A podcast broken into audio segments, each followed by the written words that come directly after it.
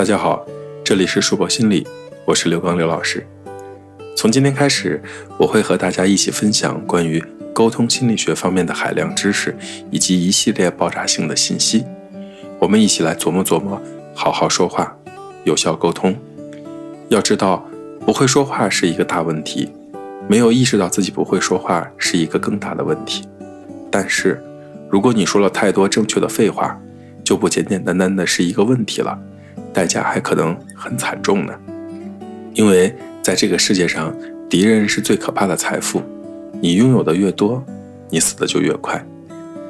二零一七年第一天，我们开设了第一场“好好说话，有效沟通”的心理学主题课程。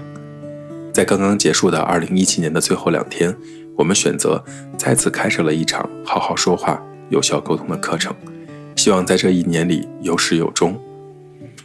在这一年里，我们在西安市以及陕西省省内累计开展了二十二场关于好好说话、有效沟通的心理学课程，累计参加课程的人数超过两千三百一十人次。同时，也得到了陕西省图书馆“学在陕图”活动的邀请，在陕西省图书馆开展了四场面向全省读者的沟通心理学的主题讲座。作为一个连老板带同事。加上兼职不超过六个人的心理学自媒体小团队来说，我们还是骄傲的。就像我本人很喜欢“青蛙”这个词，总会不自觉地联想到王子，而“屌丝”也总让我不由得想到了逆袭。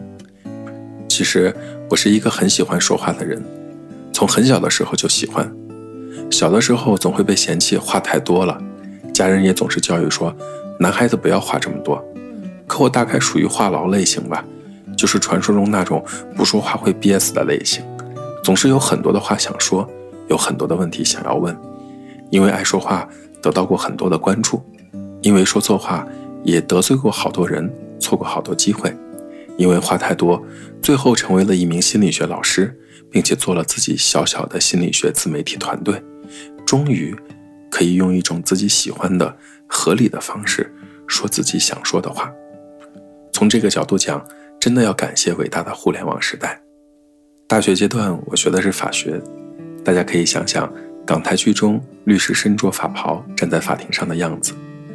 那样的一个时期，让我原本就挺溜的嘴皮子变得更加灵活起来。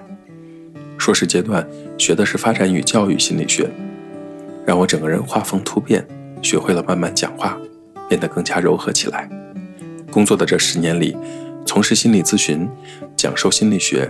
让我在谈吐和表达上更有了自己鲜明的风格。等到了去上在职博士的时候，和来自全国各地的同学聚在一起，更让我相信说话得体是一种看得见的修养。经过这样的一些成长，我还是很喜欢说话，但是我却明白，爱说话不等于会说话，即使会说话，那也不是沟通的全部。沟通在某种程度上是一个很大的概念。其实，从我们呱呱坠地的那一刻起，我们就开始了与这个世界的沟通。要知道，沟通和他人的陪伴是人类最基本的需要之一。缺少与他人的沟通，是一个人所能承受的最残酷的惩罚。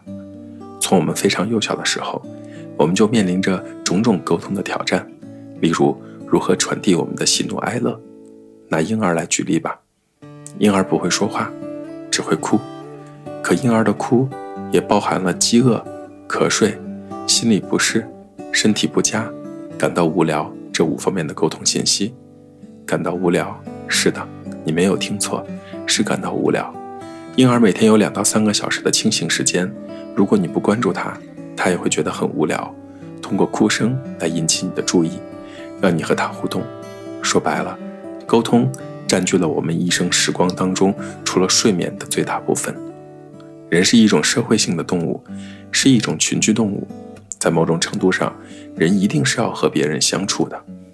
两千一零年，美国的两位学者联合发表了一份包含近一百五十项研究、超过三十万人参与的综合分析显示，那些与家人、朋友有着密切的社会连接者的寿命，要比社会孤立者平均长三点七年。用大白话来说，就是经常跟别人瞎逼逼，经常和别人唠嗑，经常和别人在一起，活得都要久一些。至少能看到苹果手机更新换代三次，运气好的话呢，说不定可以看到四次。用中文来说，“囚犯”的“囚”字怎么写？一个人加四堵墙，把这四堵墙拆掉，就变成了众人的“众”字。从这种角度来看，人好像还是要和别人待在一起要好一些。那么，关于好好说话、有效沟通，可以带来哪些好处呢？好处是非常显而易见的。你越会说话，别人就越喜欢听你说话，也就会越喜欢你。别人越喜欢你，你得到的帮助就越多。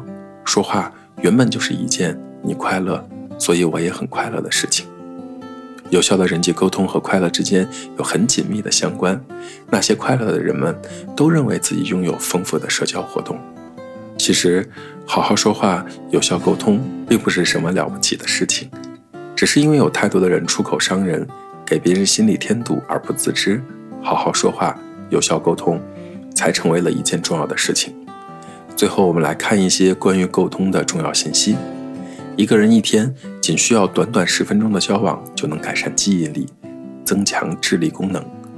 频繁的人际关系会危害到冠状动脉的健康，程度与抽烟、高血压、血脂过高、过度肥胖和缺乏运动等一样的严重。简单的说，就是一个人待久了不和外界沟通，心血管都孤独都要出问题了。与他人沟通呢，还可以减少孤独感和与之而来的疾病，比如说感冒都变少了。拥有有效沟通技巧的已婚夫妇要比新婚夫妇更幸福，而且这项发现，在不同的文化中都得到了证实。就是说，不管你是哪国人，只要你的沟通套路比较多，幸福的程度都比别人高。让我想起了网上流行的一句话。自古深情空遗恨，还是套路得人心。心理学老师友情提示：套路可以有，但是要走心。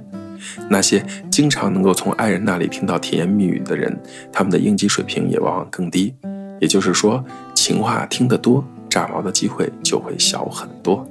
当然，关于沟通的好处是三言两语说不完的。在下一讲，我们接着一起比比。今天的内容到这里就结束了，谢谢大家。这里是好好说话、有效沟通系列心理学课程的第一讲，在未来的日子里，我们努力做得更好。仅以第一讲献给每天不厌其烦听我说话的妻子，还没有出生就被我决定一定要教他多表达、多说话的孩子，从小就嫌我话太多的家人，还有那些愿意听我说话的人们，以及所有在我心目中那些会表达、会说话的前辈。这里是硕博心理，我是刘格雷老师，请你记得。不管你在哪里，世界和我陪伴着你。再见。